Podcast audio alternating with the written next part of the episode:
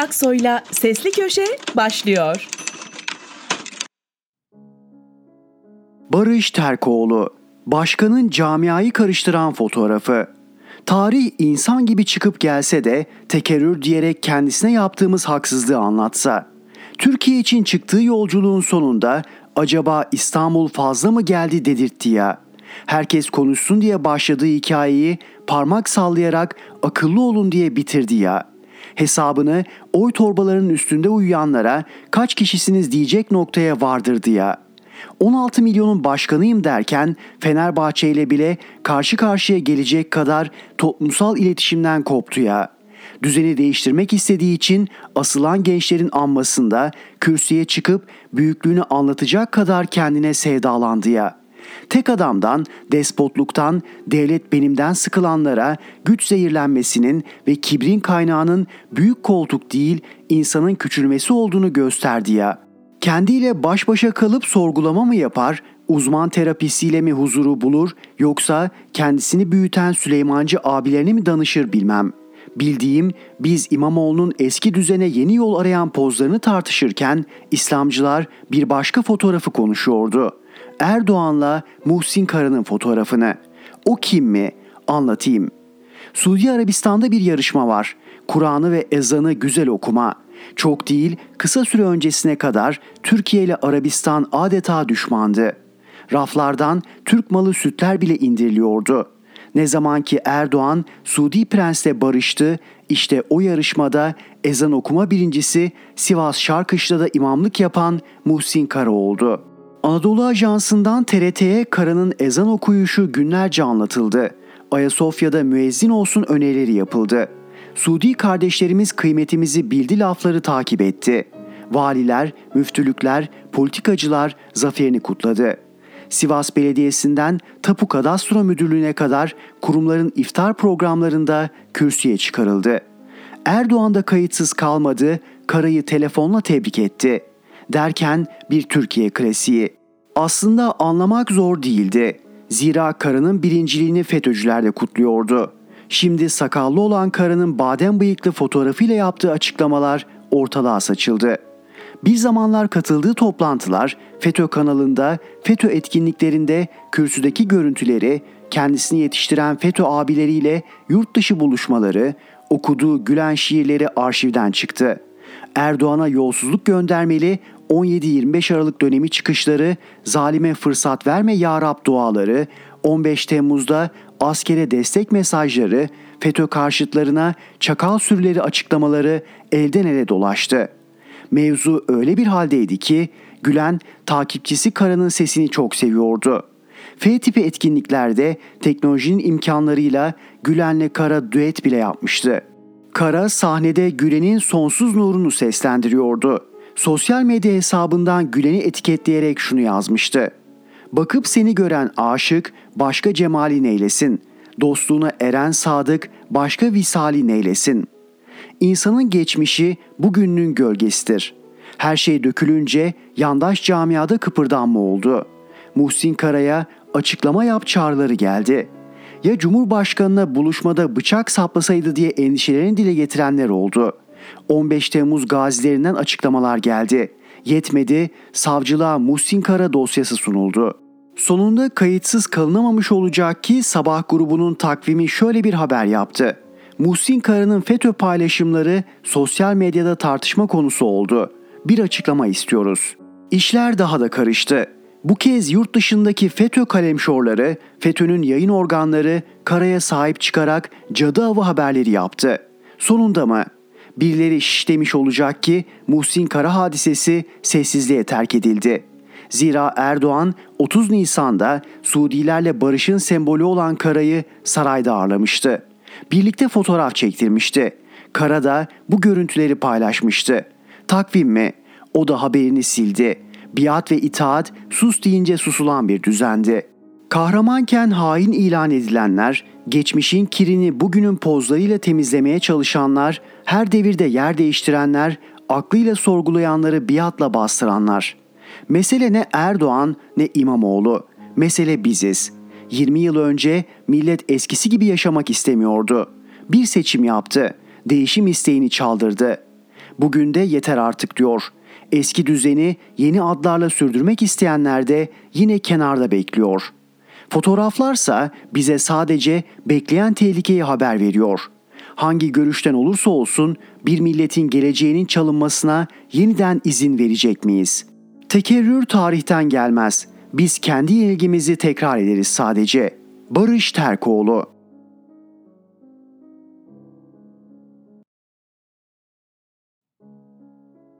Fatih Altaylı O konutları da 5 müteahhit mi yapacak? Dün demedim, birkaç hafta ya da birkaç ay önce de söylemeye başlamadım. Yeni uyanan ya da uyanmış gibi yapanlardan da değilim. Yıllardır söylüyorum, anlatıyorum. Neredeyse yalvarıyorum, yapmayın diye. Türkiye'nin en önemli beka sorunu diyorum yıllardır. Dilim döndüğünce, sesim çıktığınca anlatıyorum. Neredeyse yalvarıyorum. Bakın arkadaşlar, ekonomik kriz var. Çok gördük. Evet, bu hepsinden ağır. Evet iktidar kriz var deyip tedavi edeceğine inkar ederek krizi derinleştiriyor. Her şey kötüye gidiyor kabul. Evet yap işlet devletlerle ya da AK Partici adıyla kamu özel işbirlikleriyle torunlarımız bile borç ödeyecek 5 müteahhide, geçilmeyen köprülere, uçulmayan havalimanlarına, açılmadan bozulan yollara. Evet yasalarla çok fazla oynandı. Evet devletin kurucu ilkelerine epey bir hasar verildi. Evet toplum kutuplaştırılmaya çalışıldı. Hepsine evet ama emin olun bunların hepsini kendi içimizde çözeriz. Er veya geç çözeriz. Zor olur ama hallederiz. Borçsa öderiz, biz ödeyemezsek torunlarımız öder. Krizi bu iktidar yaratmış ve inkar ediyor olabilir, iktidar değiştirir çözeriz. Bunların hepsi emin olun bizim için önemli ama çözülebilecek sorunlar. Bunların hiçbiri için bağırmadım, yalvarmadım. Bir tek şey için yalvardım, şu göçmen meselesi için.'' İçişleri Bakanlığı'nın verdiği sayılarla konuşsak bile 4 milyona yakın Suriyeli var resmi olarak. Afganı, Iraklısı, Orta Asyalısı, Afrikalısı, oralısı buralısı toplamı 7 milyona yakın belki aşkın düzenli ya da düzensiz göçmen.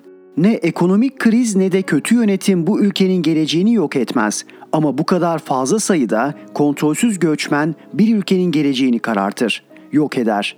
Beka meselesidir. Dedim, dedim, dedim. Dilimde tüy bitti. Ne faşistliğimiz kaldı ne ırkçılığımız. Sonunda toplumun sözde toplum önderlerinden daha önce tehlikeyi görmesiyle şimdi herkes bu meseleyi konuşmaya başladı. Önce politika üretmekten aciz muhalefet uyandı konuya, onlar uyanınca epey geç de olsa iktidar. Bence uyanmadı da uyanmış gibi yapmaya başladı. Uyandı ama yine yanlış yerden kalkıyor gaflet uykusundan. 1 milyon göçmeni gönüllü olarak geri yollayacaklarmış. Dahası bunlar için dönecekleri ülkelerinde yüz binlerce konutu da biz yapacakmışız. Gönüllü olsunlar diye ev vereceğiz diyorlar yani. Ceplerine de biraz dolar koyun. Şöyle 5-10 bin. Para bol ya. Dağıtın. El kesesinden cömertçe. İşe bakın ya. Memlekette vatandaşımızın başını sokacak evi yok, kiralar uçmuş gitmiş, asgari ücrete ahır bulmak mümkün değil, vatandaş sokakta kalacak yakında, öğrenciler desen zaten sokakta. Ne ev bulabiliyorlar ne yurt. Üstelik de ev bulamadıklarını söyledikleri zaman terörist ilan ediliyorlar. Ama Suriye'ye geri gitmelerini rica edeceğimiz göçmenlere 100 bin ev yapacağız. O da ilk etapta. Gerisi de gelir muhtemelen. Ne de olsa ağanın eli tutulmaz.'' Ne güzel değil mi? Artık Suriyeliler için yapacağınız konutları da o 5 müteahhide yaptırırsınız. Onun da parasını torunlarımız öder. Not Türkiye açısından telafisi göçmen meselesi kadar olmasa da zor olabilecek iki önemli hata daha var. Ona da başka bir gün değiniriz. İzlemedim ama iyimserdir. Göçmen sorununu çözmenin en kolay yolunu buldu iktidarımız. Sorundan söz edenleri içeri tıkmak. Eski yöntemdir. Bir ara Gülen cemaati kötüdür diyenleri içeri tıkıyorlardı komplolarla. Sonra 17 Aralık ardından darbe girişimi. Sonrası Rabbim bizi affetsin durumu. Şimdi de göçmen tehlikesi var diyenlere gözdağı. Suç duyurusu, gözaltı, tutuklama. Bildik yöntemler. Mucidi bunlar değil, el kitabından okuyorlar. Sessiz İstila adlı mini filmin yapımcısını almışlar. Ümit Özdağ, Sinan Ogan ve Bengi Başar Hoca hakkında da göç idaresi suç duyurusunda bulunacakmış. Göçmenlerle ilgili abartılı sayılar verdikleri iddiasıyla Abartılı sayı vermeye gerek yok. Sayının orijinali zaten yeterince abartmış kendini.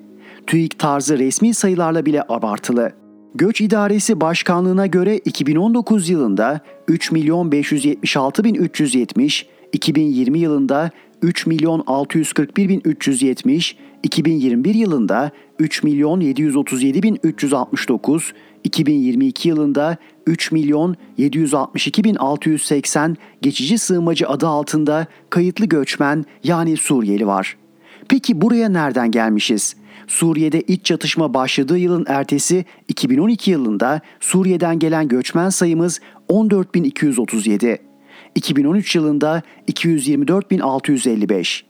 2014 yılında 1 milyon 519 bin 286, 2015 yılında 2 milyon 503 bin 549, 2016 yılında 2 milyon 839 bin 441 ve 2017 yılında 3 milyon 426 bin 786. Yani iddia edildiği gibi dönem falan yok. Sürekli bir artış var ve bunu dert edip bunun Türkiye'nin geleceği için bir risk olduğunu söyleyip konuya ilgisiz ilgilileri uyarmak suç. Yapımcısı gözaltına alınan Sessiz İstila filmine dönersek, İnternette yayınlanmadan önce Zafer Partisi Genel Başkanı Ümit Özdağ WhatsApp üzerinden tam bitmemiş halini yolladı. Çok etkileyici 20 sene sonra İstanbul diyerek. Ne yalan söyleyeyim izlemedim. İzlememe gerek yok. Çünkü bir önlem alınmazsa 20 sene sonra İstanbul'un ve eğer hala varsa Türkiye'nin ne halde olabileceğini öngörebiliyorum. Her senaryo iyimser kalır, söyleyeyim. Rize'de göçmen gördünüz mü? Ben abartıyordum, ben uyduruyordum, ben sallıyordum, ben faşistim. Şıracının şahidi Beyoğlu Belediye Başkanıydı. Beyoğlu'nda hiç göçmen falan yoktu. Beyoğlu kozmopolitti. Ben ne bilirdim ki Beyoğlu'nu zaten. Ne oldu? Şimdi Beyoğlu videoları ortalıkta geziyor. Beyoğlu'ndaki bir sokağı Pakistanlılar işgal etmiş, bayramın ilk günü seks peşinde bağırıyorlar. İstiklal Caddesi'nde Türkçe konuşan yok. %95'i erkek bir güruh. Sultanahmet Meydanı'ndaki, sahillerdeki, adalardaki görüntülere değinmiyorum bile. Peki İstanbul bayramı böyle kutlarken bana yalancı diyen, bana faşist diyen, Suriyeli falan yok, onlar kozmopolit diyen nerede? Nerede olacak? İmamoğlu ile beraber Rize'de. İmamoğlu'nun fotoğraf çok şey anlatıyor aslında. Belli ki İmamoğlu da ekibi doğru kurmuş, Rize'ye pervaneli uçakla gitmiş. İlginç manzara. Ama ekipte bazı eksik kişiler var. Kimler olduğunu siz de tahmin edersiniz. İnşallah bir dahaki geziye. Yoksa çok ayıp olur. Palavradan abi, harbiden abla. Sağlık Bakanlığı korona salgınını resmen bitirdi.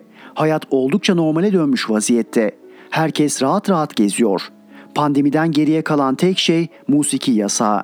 Korona önlemleri kapsamında alınan ve başlangıçta zorla da olsa makulleştirilebilen bu yasak tüm yasaklar kalktıktan ve hayat normale döndükten sonra bile devam ediyor. Ve ne yazık ki müzisyenler dışında kimsenin de umurunda değil.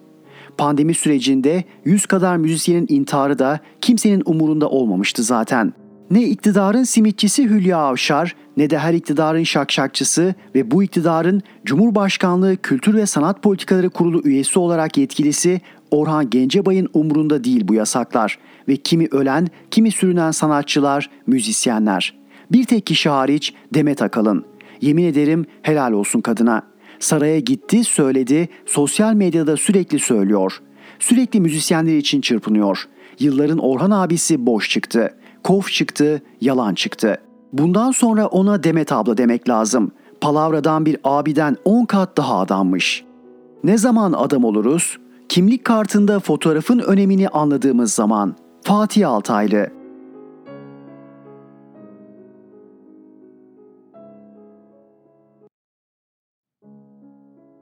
Fikret Bila Özdağ'ın çıkışı Zafer Partisi Genel Başkanı Profesör Doktor Ümit Özdağ sığınmacılar konusunda yaptığı çıkışta gündem oluşturdu. Özdağ'ın sığınmacıların ülkelerine gönderilmesi konusunda gösterdiği kararlı tutum toplumun her kesiminden geniş bir destek gördü. Bunun nedeni Özdağ'ın söyleminin toplumun önemli bir kesiminin duygularına tercüman olması, toplumdaki beklentiyle örtüşmesiydi. Sayıları birkaç milyonla ifade edilen sığınmacı varlığının toplumsal yaşama yansımaması mümkün değildi. Nitekim her geçen gün günlük yaşamda sığınmacıların varlığı kültürel farklılığı kendini hissettirmeye başlamıştı. Ayrıca bazı sığınmacıların rahatsızlık verici davranışları toplumdaki tepkiyi büyütüyordu. Böyle bir ortamda Özdağ'ın verdiği tepki sadece toplumsal değil, siyasal destek de gördü. Ayrıca iktidarın sığınmacılar konusunda toplumdaki rahatsızlığı ve tepkiyi umursamaz hali sığınmacıları vatandaştan üstün tutan korumacı anlayışı siyasal sonuç doğurmaya başlamıştı. İktidara yöneltilen eleştiriler artarken destek de azalmaya başladı. Eğer yaklaşımını değiştirmezse bu durumun iktidara oy kaybettireceği gerçeği ortaya çıktı. Özdağ'ın konuyu gündemde tutması, Zafer Partisi'ne katılımların toplumsal ve siyasal desteğin artması iktidarı rahatsız etti. Ortaya çıkan bu toplumsal siyasal tablo karşısında İçişleri Bakanı Süleyman Soylu, Zafer Partisi lideri Ümit Özdağ hakaret içeren ifadeler kullandı. Soylu'nun Özdağ için kullandığı ifadeler kabul edilemez nitelikteydi. Bakan sıfatı taşımak hiç kimseye başkasına hakaret etme ayrıcalığı yetkisi vermez. Aksine bakanlık bu görevi yürütenlere saygı, nezaket konusunda topluma örnek olmak açısından sorumluluk yükler. Özdağ'ın Soylu'nun sözlerine tepkisiz kalması beklenemezdi. Özdağ, Soylu'nun sözlerini kendi siyasal kimliğinden ve partisinden ayırıp kişisel olarak algılamayı tercih etti. Bu nedenle Soylu'ya kişisel olarak meydan okudu. Onu tek başına gideceği bakanlık binasının önünde karşısına çıkmaya davet etti.'' Tahmin edildiği gibi Soylu Özdağ'ın çağrısına yanıt vermedi. Emniyet görevleri Özdağ'ın Türkiye Büyük Millet Meclisi'nden İçişleri Bakanlığı'na yürümesini engelledi.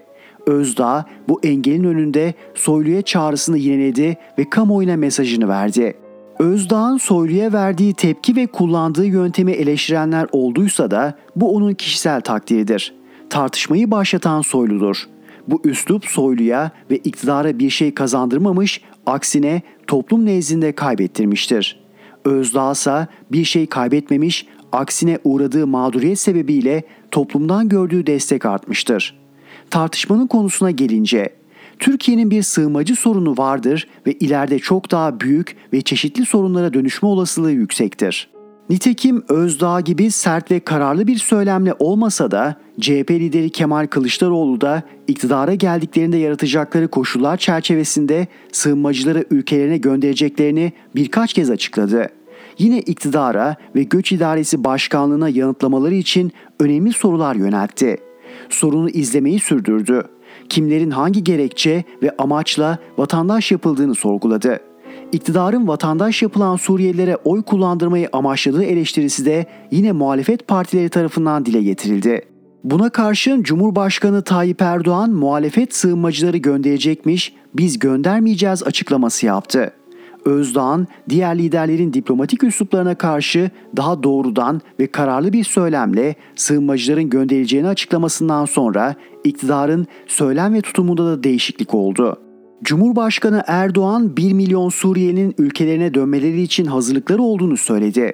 Bayramda ülkelerine ziyarete giden Suriyelilerin tekrar Türkiye'ye dönmemesi gerektiği, Avrupa'nın böyle yaptığı görüşünün sık sık seslendirilmesi üzerine İçişleri Bakanlığı Suriyelilerin bayramda ülkelerine gitmelerine izin verilmeyeceğini açıkladı. İktidar bayram tatiline gidecek Suriyelilerin Suriye'de kalmaları yerine Türkiye'den çıkmamalarını tercih etti. Bu tutumda iktidarın Suriyelilerin Türkiye'de kalmasından yana olduğunu gösterdi. Yine Özdağ'ın çıkışından sonra emniyet güçleri İstanbul'da her gün yüzlerce düzensiz sığınmacıyı yakaladıklarını açıklamaya başladı. Toplumdaki tepkiyi azaltmayı amaçladığı anlaşılan bu sığınmacı yakalama haberleri sıklaştı. Hatta bazı sığınmacı gruplar 8 yıldır burada yaşıyorduk. Şimdi ne oldu da topluyorsunuz diye itiraz ettiler. Sığınmacılar sorunu her geçen gün büyüyor. Bu sorunun insani, ekonomik, demografik, sosyal, kültürel ve siyasal yönleri var.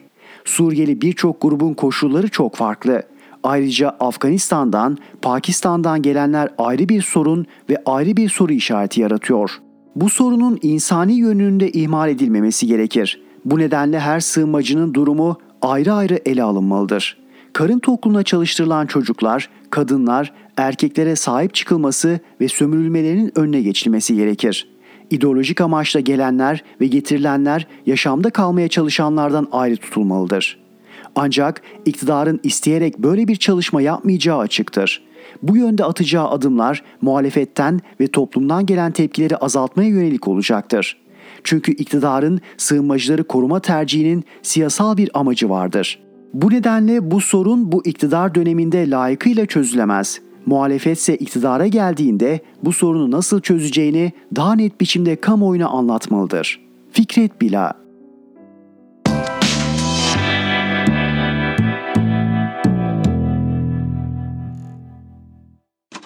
Erhan Gökayaksoy'la Sesli Köşe devam ediyor. Levent Gültekin, Ekrem İmamoğlu meselesi. Ekrem İmamoğlu'nun Ramazan bayramındaki Karadeniz gezisine davet ettiği kimi gazeteciler üzerinden başlayan bir tartışma var. Meselenin biraz daha iyi anlaşılması için bazı noktalara işaret etmek istiyorum. Bu tartışmada dikkatimi çeken birkaç bölüm var. Bunlardan biri geziye davet edilen kimi gazetecilere gösterilen tepkiler. Ülkemiz mevcut iktidarın yanlış politikaları sonucunda ağır bir yıkıma uğradı. Kimi gazeteciler veyahut gazetecilik mesleğini kişisel çıkarlarına perde yapanlar isteyerek bu yıkımın ortağı oldu. Rejim değiştirilirken destek çıktılar. Gezi ve Kabataş yalanı üzerinden toplumsal çatışma kurgulanırken bu yalanlara ortaklık ettiler.'' Bunca yolsuzluğa, acıya, yıkıma rağmen mevcut iktidarın değirmenine su taşımaktan geri durmadılar. Ya gelen felaketin görülmesini engelleyici bir tavır içine girdiler ya da açıktan bu yıkıma destek verdiler. Kendi kişisel konumlarını muhafaza etmek için adeta ülkemize karşı tetikçilik yaptılar ve kendilerini okuyan, dinleyen toplum kesimlerini iktidarın yanında durmaya ikna ettiler.'' Her şey bu kadar açık seçik ortadayken tek bir gün çıkıp yanlış yaptık demediler. Yaptıklarıyla ülkemize verdikleri zarardan dolayı toplumdan özür dilemediler. Neden oldukları yıkımın utancını yaşadıklarını gösteren en küçük bir işaret de vermediler.'' Hal böyleyken muhalif siyasetçilerin bu insanlara iltifat etmesi, normal gazeteci muamelesi yapması, bu kişilerin ülkenin yıkımına verdiği desteği görmezden gelmesi doğal olarak toplumda infiale sebep oluyor. Bu meselede bana göre siyasetçilerin dikkat etmediği iki nokta var. Bunlardan biri şu. Türkiye'de normal bir iktidar mücadelesi yok. Dahası kimlik, inanç, mezhep, parti mücadelesi de değil bu ülkemizde şu anda demokrasiden yana olanlarla otoriterlikten yana olanların mücadelesi var. Bu mücadelenin inandırıcı olması için her yönüyle temiz olması gerekiyor. Toplumun derdimizin demokrasi ve hukuk olduğuna inanması için ilkeli olmak gerekiyor. Ülke yararını parti ve kişisel çıkarın önünde tutmak gerekiyor.'' Bu nedenle her kesimden yaptığı yanlışın farkına varmamış, neden olduğu yıkımın utancını yaşamamış, toplumdan özür dilememiş sembol isimlere prim vermek bu mücadeleye gölge düşürüyor. Diğer konu da şu. Toplumun farklı kesimleriyle diyalog kurmak başka, ülkenin yıkımına tetikçilik yapmış insanlara iltifat etmek başka. Farklı görüşten, kimlikten gazetecilerle bir araya gelmek başka, gazeteciliğini iktidar tetikçiliği olarak kullanmış kimselere gazeteci muamelesi çekmek başka. Dahası toplumun farklı kesimlerine ulaşmak için bu yıkıma ortak olmuş insanlardan medet ummak epeyce sorunlu bir davranış. Gazeteciliği kendi kişisel ikbali için kullanmaktan imtina etmemiş, ülkemizin yıkımına ortak olmaktan geri durmamış insanlara gazeteci muamelesi yapmak, tetikçiliği, parti yandaşlığını, bir partinin yanlışlarının savunuculuğunu meşrulaştırmaz mı? Bunca tehdide, saldırıya, hakarete rağmen bu yıkımın parçası olmamış, gelen felaketi topluma duyurmak için gece gündüz çalışmış gazetecileri, aydınları, yazarları incitmez mi, onların moralini bozmaz mı?'' Ülkemizin yıkımına ortak olmuş bu insanlar el üstünde tutulduğunda, iltifat edildiğinde bu ülkenin çocuklarına dürüst olmanın, ülke yararını kişisel çıkar üstünde tutmanın, ülkesine karşı tetikçilik yapmamanın iyi, kıymet gören bir davranış olduğunu nasıl anlatacağız? Siyasetçilerin böyle bir derdi yok mu gerçekten? Liyakat derken tam olarak neden bahsediyorlar acaba? Seçim kazanmak için her yol mübahtır anlayışını mı benimseyecekler gerçekten?'' Bu yaklaşımın ülkemizi ne hale getirdiği ortadayken toplumun bu siyaset anlayışını hoş görmesini beklemek, ülkeyi zerre kadar önemsememek olarak algılanacaktır. Diğer taraftan bu insanların muhalif siyasetçilerin yanına gelmesini güç dengelerinin değiştiğinin göstergesi olarak görenler var. Tayyip Erdoğan'ın kullanıp attığı geçmişte iktidar tetikçiliği yapan kimilerinin muhalif siyasetçilerin yanına gelmesini güç değişimi olarak görenler nasıl bir zihinsel sefaretin içinde olduklarını sanırım göremiyorlar. İnsanın gücü haklılığındandır. Taşıdığı düşüncelerin doğruluğundandır. O düşünceleri savunurken gösterdiği kararlılıkta ve cesarettedir. Mevcut iktidara tetikçilik yapmış, toplumda zerre itibarı kalmamış insanlara güç atfetmek en hafif tabirle aymazlıktır. Bu tartışmanın bana göre sorunlu diğer bir tarafı da Ekrem İmamoğlu'na verilen tepkilerin boyutu. Siyasetçiyle toplum arasında sağlıklı bir ilişki kurmayı bir türlü başaramıyoruz. Ya göklere çıkarıyor ya da yerin dibine batırıyoruz. Ya benimsin ya da kara toprağın yaklaşımı içindeyiz. İmamoğlu'nun böyle bir yanlış yapmasının sonrasında o yanlışı izah ederken söylediği bazı sözlerle daha vahim yanlışa sürüklenmesinin bir sebebi siyaset anlayışı. Bir diğer sebebi de belediye başkanı seçildiği ilk günden itibaren İmamoğlu'na eleştirilemez, dokunulamaz, gözünün üstünde kaşın var dahi denilemez yaklaşımı içindekilerdir. Siyasetçiler yanlış yapar, yanlış yaptıklarında eleştirilir, doğru yaptıklarında alkışlanır. Ekrem Bey camide Kur'an okuduğunda, miting meydanına imam çağırıp dua ettirdiğinde, belediye başkanı seçildikten bir hafta sonra Cengiz Holding'i ziyaret ettiğinde ses çıkarılmış, itiraz edilmiş olsaydı bugün daha dikkatli olur, daha sağlıklı bir çizgiye yönelmiş olurdu. Katıksız teslimiyet, eleştiriden uzak durmak, siyasetçiyle duygusal bağ geliştirmek, siyasetçiye sonsuz bir güven duymak, bütün bunlar gelişmemiş toplumlarda görülen davranış türleridir.'' Bana göre bu yaklaşım siyasetçilerin kontrolden çıkmasına, akıl almaz yanlışlara sürüklenmesine ve bozulmasına neden oluyor. Övmek, yüceltmek, büyük anlamlar yüklemek, duygusal bağ kurmak. Bu gibi davranışlar siyasetçileri zehirliyor, kolayca hata yapmaya sürüklüyor. Eleştiri düşmanlık değil, eleştirdiğimiz kişinin daha sağlıklı olması için bir anlamda ona yardımcı olmaktır.'' Ülkemizin sağlıklı bir siyaset anlayışına kavuşması için bütün bunları görmek ve siyasetçilerle ilişkimizi buna göre belirlememiz gerekiyor. Bu tartışmada gözden kaçan önemli bir konu daha var. Ekrem Bey İstanbul Büyükşehir Belediyesi'nin başkanı. Elbette doğduğu şehre bayram ziyareti yapabilir, eşiyle dostuyla bayramlaşma organize edebilir. Fakat gidip o şehirde miting yapması, geziye giderken onlarca gazeteciyi davet etmesi ayrı bir durum.'' Belli ki Ekrem Bey Cumhurbaşkanlığı adaylığında ben de varım demek istiyor. Elbette bunu da diyebilir ama bunu net, açık bir şekilde diyecek cesareti göstermemesi bir taraftan genel başkanım adayımdır derken diğer taraftan üstü kapalı bir şekilde kendi adaylığı için çalışması. Buradaki net olmayan tavır insanların güven duygusunu zedeliyor. Diğer taraftan tüm bu çalışmalarının finansı nereden sağlanıyor? Mesela geziye davet ettiği gazetecilerin masrafı nereden ödendi? Dahası o gezinin organizasyon masrafları nereden karşılandı? Bütün bunlara bir açıklama getirmek zorunda. Pek dikkat etmiyoruz ama bana göre siyasetteki yozlaşmanın en büyük nedenlerinden biri siyasetin finansı meselesi. Dikili bir ağacı bile olmayan insanlar parti kurup Türkiye çapında örgütlenerek şehir şehir dolaşabiliyor bu değirmenin suyu nereden geliyor sorusunu herkese sormak zorundayız. Levent Gültekin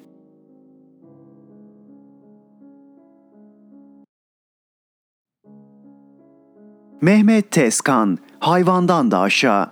Süleyman Soylu ile Ümit Özdağ'ın atışmasına siyasetçi kavgası başlığıyla bakamayız. Kavgayı başlatan, ağır hakaretler yağdıran kişi ülkenin İçişleri Bakanı hayvandan da aşağı adamdır dediği kişi milletvekili, daha ötesi bir partinin genel başkanı. Milletvekili olmasa, sıradan vatandaş olsa soylunun asfili safilindir diyerek hakaret etmesi kendisini aklamaz tabi. Makul karşılanmaz tabi. Ama hedef aldığı kişiye, kişilere yönelik muamele değişir. Soylu muhatabı milletvekili olduğu için televizyon ekranından canlı yayında bağırdı çağırdı aşağılayıcı cümleler etti. Sıradan vatandaş olsa kafalarına cop inerdi. Daha geçenlerde Adana'da yaşadık. Furkan Vakfı'nın protesto yürüyüşüne polis acımasızca saldırdı. Saldırdı diyorum çünkü kaçanların, yere düşenlerin kafasını gözünü korumak için bir köşeye sinenlerin üzerinde sopa kırıldı. Bu kadar acımasızlardı. Polis gösteriyi dağıtmak için müdahale etmedi. O topluluğu hayvandan da aşağı insanlar olarak gördüğü için vurdukça vurdu. Polis Boğaziçi'li öğrencilere de bu gözle bakarak müdahale etti veya 8 Mart'ta kadınlara. Soylu sıradan siyasetçi değil, emrinde çevik kuvvetinden terörle mücadeleye kadar devasa polis ordusu var. Jandarma ordusu var, bekçi ordusu var, sahil güvenlik var. Onlar da soylu gibi düşünüyorsa, onlar da kızlıklarını hayvandan da aşağı görüyorsa vay halimize diyeceğim ama galiba Kair ekseriyeti böyle görüyorlar. Böyle görmeleri isteniyor, böyle görmeleri için beyinleri yıkanıyor, böyle görsünler diye yetiştiriliyor. Onlar için sokağa çıkan, hakkını arayan, iktidarın kararlarını protesto eden, karşı çıkan herkes asfili safilin midir? Meselenin daha da vahim kısmı var. Ekranda siyasi rakibine hayvandan da aşağı söylemiyle hakaret eden İçişleri Bakanı'na destek ziyaretleri yapıldı. Cumhurbaşkanı yardımcısı koşa koşa gitti, elini sıktı, destek verdi. Maliye ve Hazine Bakanı kapılarda karşılanarak İçişleri Bakanlığı'na kutlama ziyareti yaptı. İki bürokrat bakan destek ziyareti yaptıkları bürokrat bakana ne demişlerdir acaba? Mesela Fuat Oktay ağzınızdan bal damladı diyerek soyluyu iki yanağından öpmüş müdür? Mesela Nebati az bile söyledin bir dahaki sefere hayvan derken daha vurgulu söyle, daha bağırarak söyle diye taktik vermiş midir? Veya akıllarına gelen daha okkalı küfürlerden bir demet sunmuşlar mıdır? Sadece ikisi değil, AKP sözcüsü Çelik de Soylu'ya destek verdi. MHP Genel Başkanı Bahçeli de. Hatırlayın Bahçeli Adana'da yerlerde sürünen insanların kafasına sopa indiren polisi gözlerinden öpmüştü.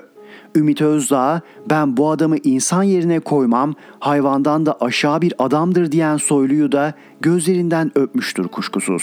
Medeni bir ülkede, demokratik bir ülkede bu sözleri söyleyen İçişleri Bakanı bir gün koltuğunda kalamaz, bizde tebrikleri kabul ediyor. Bu insanlar tarafından yönetilmeyi hak etmiyoruz. Yoksa hak ediyor muyuz? Bir de araç meselesi var. Özdağ İçişleri Bakanlığı'na gelecek diye bakanlığın önüne çektirdiği araç. Aracın üzerinde ne yazıyordu? Hayvan durum izleme aracı. İçişleri Bakanı'nın düzeyine bakın. Özdağ polis engelini aşıp bakanlığa ulaşırsa diye hayvan izleme aracı getirtmiş. İki cümlede Özdağ etmeden yazıya son noktayı koymayalım. İçişleri Bakanı'na aşağıya insene, erkek sen dışarı çık diye bağırarak mahalle kabadayısı gibi davrandı. Soyluyla aynı düzeye indi. O düzey sıfırsa sıfıra, çukursa çukura. Parantez açmak istiyorum. Ümit Özdağ Soylu'nun peşine polis taktığını, adım adım izlettiğini, gittiği lokantalarda ödediği ücretin fişini bile toplattığını söyledi. Belli ki aralarında eskiye dayanan husumet var. Varsa Soylu devletin polisini kendi için mi kullanmış? Soylu yanıt versin diyeceğim ama beyhude olur. Bugüne kadar hangi soruya yanıt verdi ki? Parantezi kapattım. Mehmet Tezkan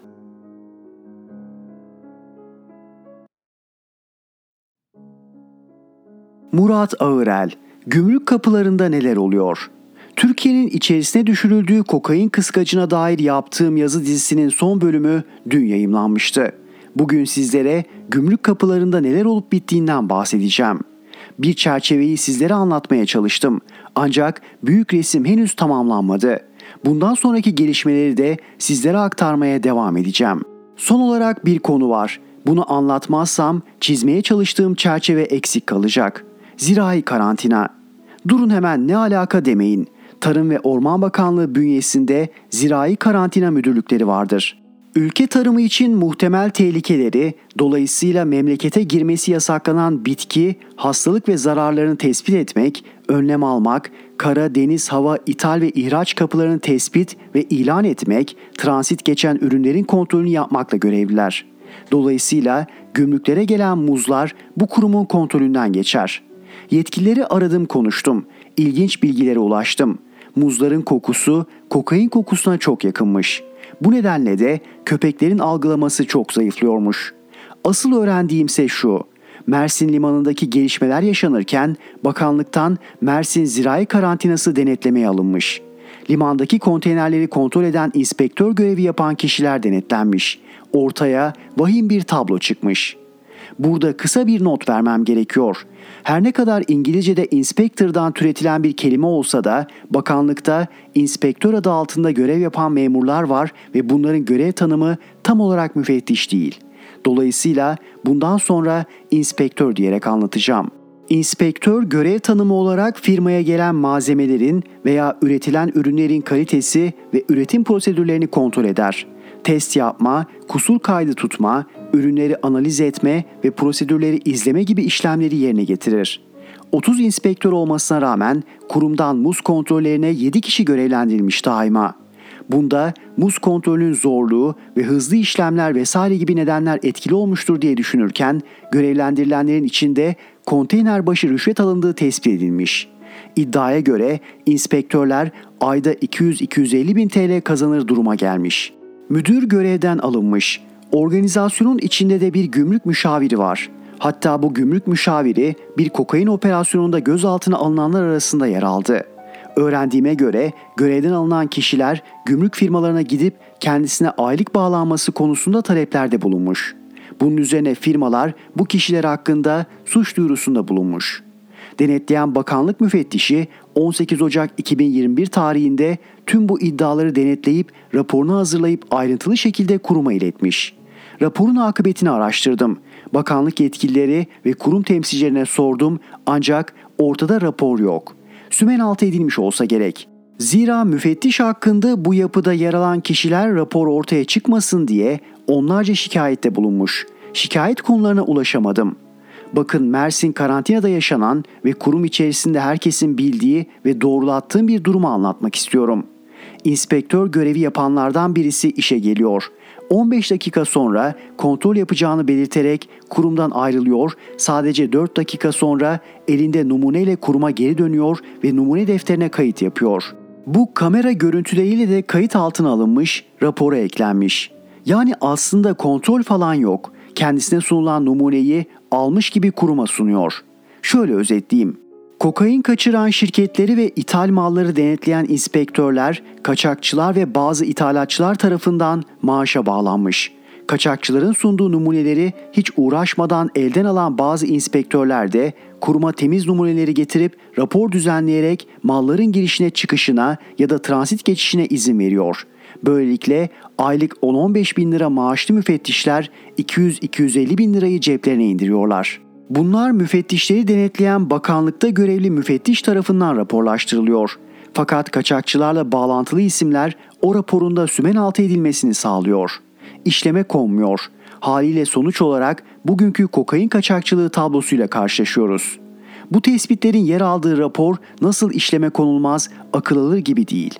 Gerçi sadece bu da değil. Rusya'ya gönderilen meyve ve sebzeler için sahte sağlık sertifikaları, gümrüklere gelen ve toplumun tükettiği gıda malzemelerinde yaşananlarla ilgili de çalışma içerisindeyim. Elde ettiğim bulgular akıl alır gibi değil. Dedim ya hani büyük resme henüz ulaşamadık diye. Bağlantılar gerçekten çok enteresan noktalara ulaşıyor. Sırf bu yüzden mücadele sadece gümrük muhafaza kaçakçılık ve narkotikle değil topyekün yapılması gerekmektedir.'' Değerli okurlar, bu konuda tüm gelişmeleri takip ediyorum, bilgi geldikçe teyit edip aktaracağım. Murat Ağırel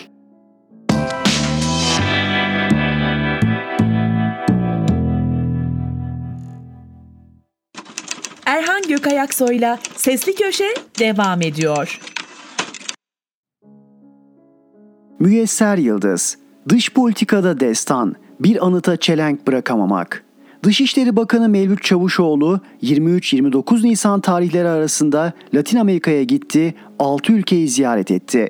Çavuşoğlu daha oradayken yazdık. Bunlardan en dikkat çekeni 23 Nisan'daki Uruguay ziyareti oldu. Neden dikkat çekti? Uruguaylı mevkidaşı ile birlikte buradaki büyükelçilik binamızın açılış törenini yaptıktan sonra çıkışta bir grup Ermeninin protestosuna maruz kaldı. Çünkü 24 Nisan arefesiydi. Çavuşoğlu da göstericilere arabasından bozkurt işareti yaparak karşılık verdi. Medyamız Çavuşoğlu'nun bu tepkisiyle gurur duyarken Uruguay'da kelimenin tam anlamıyla kriz çıktı. o krizin vardığı yeri aktarmadan önce şunların altını çizmemiz gerekiyor.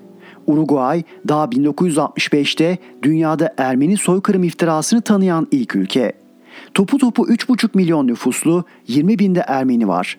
İki ülke arasındaki diplomatik ilişki 1929'da kurulsa da karşılıklı büyükelçi ataması sadece 2 yıl önce gerçekleşti. Çavuşoğlu'nun bu ülkeyi ziyaret programını almasının hikmeti sebebi tabii ki soykırım iftiralarına karşı Türkiye'nin tezlerini anlatıp Uruguay'ı bu politikasından vazgeçirmeye çalışmak değildi. Latin Amerika ziyaretini takip eden gazetecilerin yalancısıyız, ön planda ekonomi varmış. Bir de aslında Brezilya'ya gidilecekmiş, bu arada gitmişken diğer başka ülkeleri de ziyaret edebiliriz diye düşünülmüş. Konu Erdoğan'a sorulmuş. Erdoğan'ın zor olmayacaksa iyi olur cevabı üzerine Uruguay dahil 5 ülkeyle daha temas kurulmuş ve 1-2 gün içerisinde olumlu dönüşler alınınca gidilmiş. Uruguay Büyükelçiliğimiz önündeki protesto ve Çavuşoğlu'nun bozkurt işaretine gelirsek, beraberindeki gazetecilerden birisi söz konusu olayı Uruguay'ın Türkiye ile ekonomik ilişkileri güçlendirme arayışlarından vazgeçtikleri şeklinde yorumlamanın doğru olmayacağını yazdı. Ancak hiç de öyle olmadı. Öncelikle Uruguay Cumhurbaşkanı Çavuşoğlu'nun bozkurt işareti yapmasına tepki gösterip insanların haklı olarak canı yandı dedi. Çavuşoğlu'nu ağırlayan Uruguay Dışişleri Bakanı Bustillo, ertesi gün Büyükelçimiz Hüseyin Müftüoğlu'nu bakanlığa çağırıp açıklama yapmasını istedi. Aynı gün 1915 olaylarını anma etkinliğine katılıp Uruguay'ın dünyada soykırımı tanıyan ilk ülke olduğunu vurguladı ve Çavuşoğlu'nun işareti için fiziksel veya ahlaki şiddet içeren her türlü aşağılayıcı davranışı veya hareketi reddediyor ve kınıyorum dedi. Bir de Bakan Çavuşoğlu'nun bu yaşananlara ilişkin değerlendirmesine bakalım. Latin Amerika'dan dönerken beraberindeki gazetecilere şunları anlattı.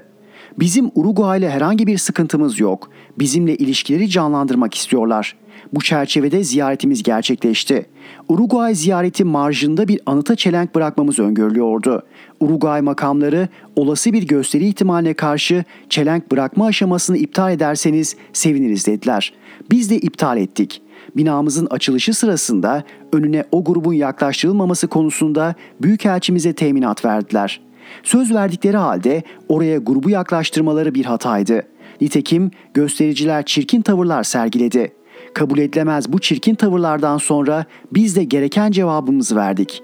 Bizim yaptığımız hareket ne Uruguay makamlarına, ne Uruguay halkına, ne de göstericilere bir hakarettir. Bundan dolayı bizi suçlamaları da yersiz. Geleceğe bakmamız gerektiğini söyledik. Soykırım iftirasını tanıyan ilk ülke ama bakanımız bizim Uruguay herhangi bir sıkıntımız yok diyor.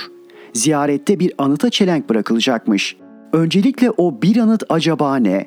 Anıtın ne olduğunun dışında belki 23 Nisan Ulusal Egemenlik ve Çocuk Bayramı münasebetiyle belki de Uruguay'ın kurucu liderlerinden biri anısına çelenk bırakılması öngörülmüş ancak Uruguay makamları olası bir gösteri ihtimaline karşı iptalini isteyince iptal etmişler. Büyükelçilik binamızın önüne o grubun yaklaştırılmaması konusunda Büyükelçimize teminat vermişler ancak söz verdikleri halde grubu oraya yaklaştırmışlar ve o çirkin tavırlar sergilenmiş. Acaba daha başka ne olması gerekiyordu? Demek bunlar bir şey değilmiş ki Bakan Çavuşoğlu Uruguay yetkililerine geleceğe bakmamız gerektiğini söyleyip geçmiş. Peki Uruguaylılarda geleceğe bakmamız gerekir dedi mi? Ne yazık ki hayır. Çavuşoğlu'nun işaretine tepkiler kapsamında önceki gün Uruguay Senatosu'ndaki tüm partilerin desteğiyle Ankara'ya gönderilmesi düşünülen yeni büyükelçinin ataması ertelendi.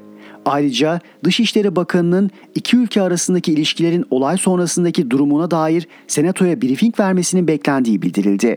Hazırlıksız, gitmiş olmak için gidilen, daha açık ifadeyle zoraki bir davet sonucu yaşanan bu tabloya şaşılır mı? Türkiye Cumhuriyeti'nin son başbakanı AKP Genel Başkan Vekili Binali Yıldırım dün memleketi Erzincan'da ailesi tarafından yaptırılan Refahiye Cami ve Külliye temel atma töreninde 20 yıldır Erdoğan'ın liderliğinde gece gündüz çalıştıklarını belirterek şöyle konuşmuş. Türkiye'yi kalkındırmak, dünyanın parmakla gösterilen ülkeler arasına sokmak için var gücümüzle gayret ediyoruz. Gayret bizden, tevfik Cenab-ı Hak'tan. El hak doğru, itibar başta olmak üzere birçok konuda çoktan dünyanın parmakla gösterilen ülkeleri arasına girdik. 3,5 milyonluk Uruguay örneğinde görüldüğü gibi. Müyesser Yıldız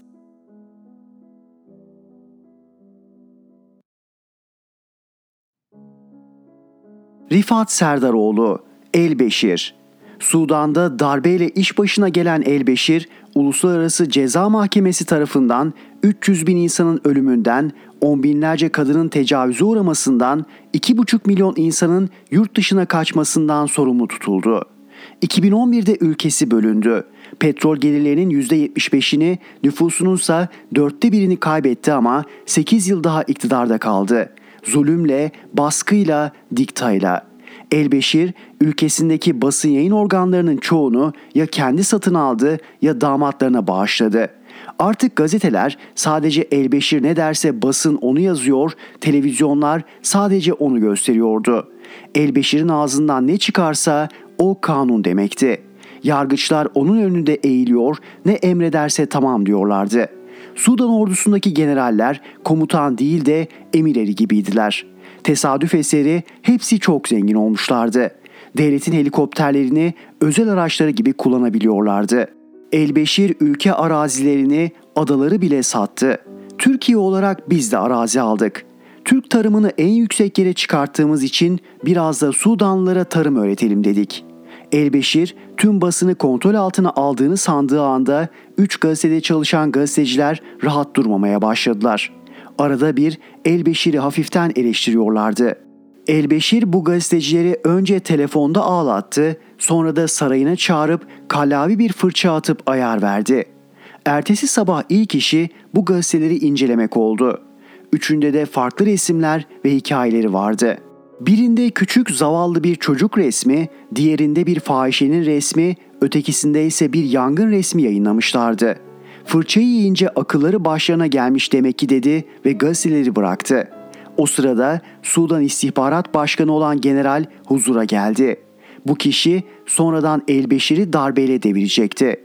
Şu üç gazeteye bir de ben bakayım dedi ve gazeteleri incelemeye başladı. İnceleme sonunda gazetelerin sırasını değiştirdi ve başkan burada size ağır hakaret etmişler dedi.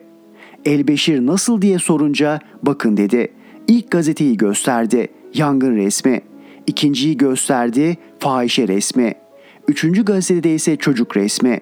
Hiçbir şey anlamayan Elbeşir aptal aptal bakıp yine sordu. E General sırayla üç gazeteyi göstererek yaktın bizi nokta nokta çocuğu diyorlar başkanım diye bağırdı.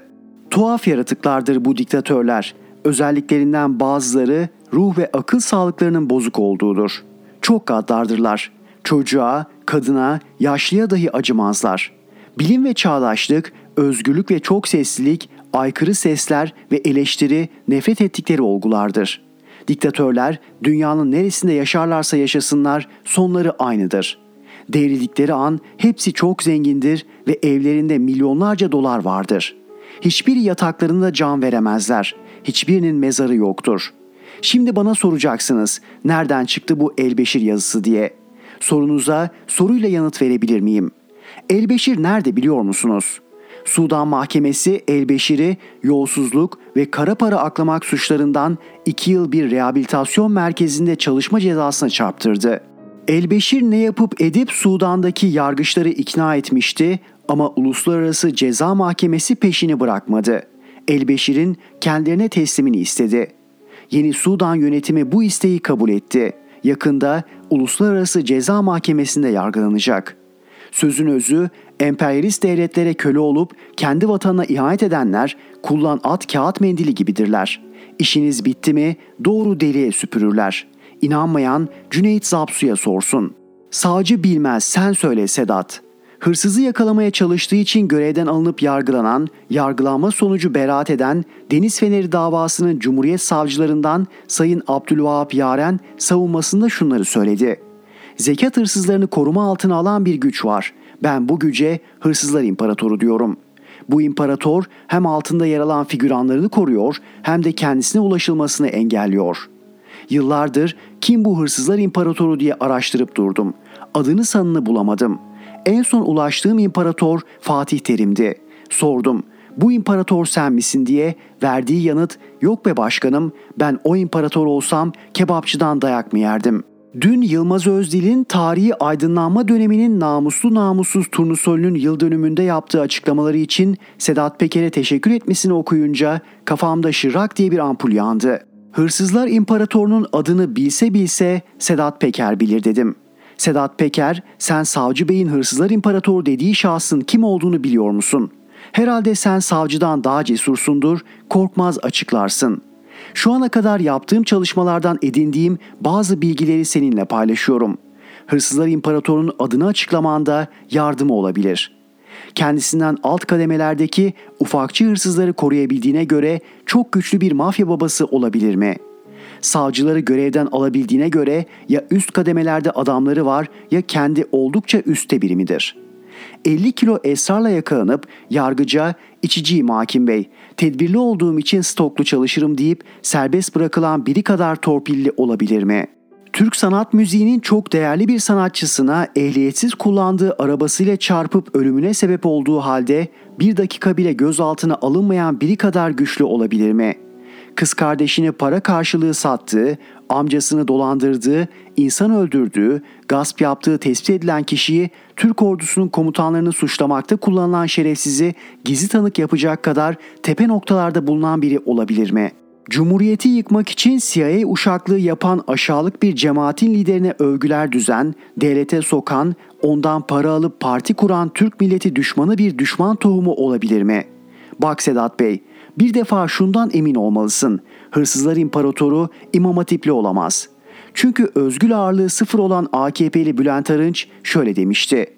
İmam Hatipler'de okuyanlar örnektirler ve bugün de örnek olmaya devam ediyorlar. Çok şükür ki satanist olanlar, memleketi soyup soyanlar, yolsuzluk yapanlar, başkenti parsel parsel satanlar İmam Hatiplerden yetişmedi.'' Bülent Arınç'ın hatırı yoksa Asteğmen Kubilay'ın kafasını kör bıçakla kesen dedesi Derviş Mehmet'in hatırı yok mu? O ne diyorsa doğrudur. Sedat Bey, İmam Hatipler temiz olduğuna göre tarikat, cemaat, vakıflar ve kaçak kurslar da temizdir. Kaçak tarikat yurtlarında küçük erkek çocuklarına tecavüz edip beyin yıkayıp cumhuriyet düşmanı nesiller yetiştirdikleri de yalandır. Sen iyisi mi iki ay yaşın dolaştığı yerlerde ara bu hırsızlar imparatorunu.'' Belki bulursun. Hadi Sedat Bey, sen ömrü hayatında bir sürü siyasi hırsızı tanımış, bazılarına abi demiş, avantayla yaşayan milletvekillerine her ay onar bin dolar vermiş birisin. Açıkla da Türk milletine büyük bir hizmetin olsun. Not, aziz Türk milleti, lütfen muhalefet partilerinin genel başkanlarına şu soruyu sorar mısınız? Anayasamızca açılması yasak olan tarikat ve cemaatleri kapatacak mısınız? Bunların yurtlarına el koyacak mısınız?'' Lütfen açıkça söyler misiniz? Doğru Parti'nin verdiği kapatacağı sözünü söyleyenlere destek vereceğimize söz veriyoruz. Rifat Serdaroğlu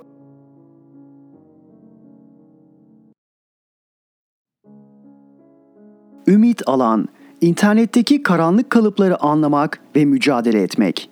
Avrupa Birliği'nin başta ABD olmak üzere tüm dünyayı etkilemesi beklenen dijital hizmetler yasasında artık son düzlüğe gelindi.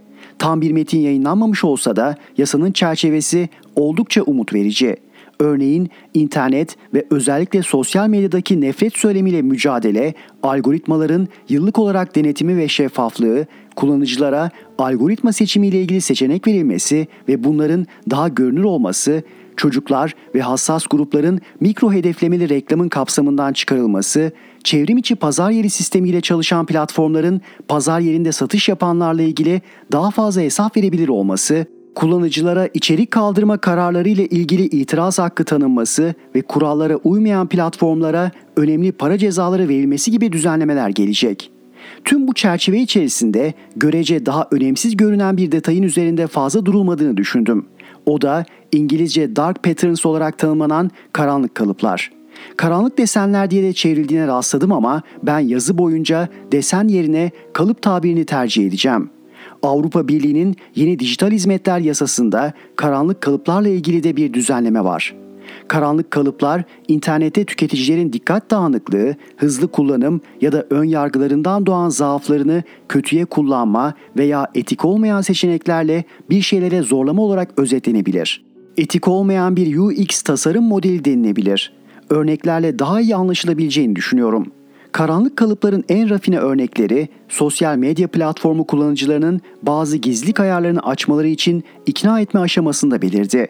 Bu nedenle başlangıçta karanlık kalıplar tabiri yerine Facebook kurucusu Mark Zuckerberg'e bir gönderme olarak Zucker Mining, Zucker Punch, Privacy Zuckering denmesi bile tartışılmıştı.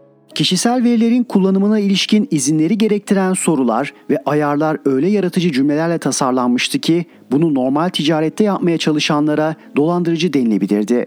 Örneğin kişisel verilerinizin kullanılmasıyla ilgili bir ayarı reddettiğinizde emin misiniz bu size daha zengin bir internet deneyimi sağlayacaktır diye soruluyordu. Fotoğraflardan yüz tanıma özelliğine izin vermenizi isteyen ayar, eğer izin vermezseniz sizi taklit eden insanları tespit edemeyiz gibi bir kılıfa sarılıyordu ki yıllar sonra yoğun itirazlar, eleştiriler ve yaklaşan davalar sonucu Facebook bu özelliği kapattı. Örnekler çoğaltılabilir. Karanlık kalıpların en yaygınlarından bir tanesi de Roach Motel yönetimi adını hamam böceklerinin bir koku ya da lezzet vaadiyle bir kutuya girmesinin sağlandığı ve bir daha oradan çıkamadığı tuzaklardan alıyor. Bunu internet kullanımında genellikle abonelik hizmeti satın aldığımızda yaşıyoruz. Kolayca abone oluyoruz ama abonelik iptal sekmesini bir türlü bulamıyoruz. Bu durum sayfanın kötü tasarlanmasından değil, hizmeti satanların kötü niyetinden kaynaklanıyor.'' Bu zorluktan kurtulmak için kullandığım yöntem bu tarz abonelikleri dijital yani sanal kredi kartlarıyla yapıp işimi zorlaştırdıkları noktada sanal kredi kartımı iptal etmek oluyor, tavsiye ederim. Karanlık kalıplar işin e-ticaret tarafında oldukça yaygın ve bir pazarlama ustalığı kabul ediliyor. Bana kalırsa başlangıçta pazar yeri satış sistemi başlı başına bir karanlık kalıptı. Çünkü siz televizyonda reklamları çıkan, belki uluslararası faaliyet gösteren büyük bir markadan alışveriş yaptığınızı düşünürken normalde asla alışveriş yapmak için güvenmeyeceğiniz küçük ve hiçbir kurumsal sorumluluğu olmayan bir yerden alışveriş yapıyordunuz ve sorun durumunda o büyük marka aradan çekiliveriyordu. Bunu defalarca yaşadıktan sonra öğrendik. Ancak e-ticarette karanlık kalıplar bir yazıda anlatılıp bitirilemeyecek kadar çok. Örneğin stokta 2 adet kaldı diye bir ibare. Kaçırmayayım diye almanızı tetikler ama buna nasıl güvenebilirsiniz? O stok her an yenilenebilir. Örneğin sepetinize siz istemeden otomatik olarak eklenmiş bir tamamlayıcı hizmeti çıkarmak sizin sorumluluğunuz ama dikkatsiz davranırsanız geçmiş olsun. Örneğin e-mailinizi veya telefonunuzu vermeniz karşılığında belirli bir indirim sağlamayı teklif ederken olumsuz seçeneğin hem küçücük hem de sizi utandıracak bir şekilde yazılması. Hayır, e-mailimi paylaşmayıp %10 daha fazla ödeyeceğim gibi. Benzer şekilde bize düzenli bildirim göndermek isteyen web sitelerinin girdikçe bunun iznini istemeleri ve hayır seçeneği yerine daha sonra hatırlat gibi muğlak bir seçenek koymaları da bir karanlık kalıp örneği.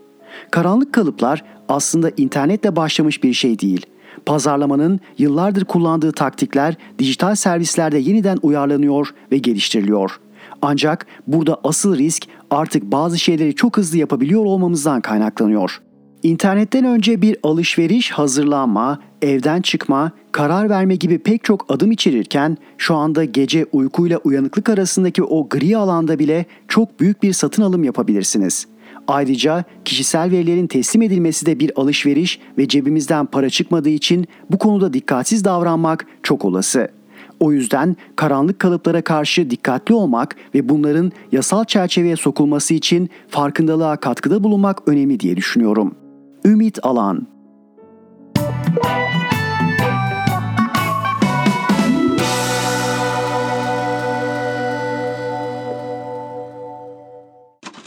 Erhan Gökayaksoy'la Sesli Köşe sona erdi.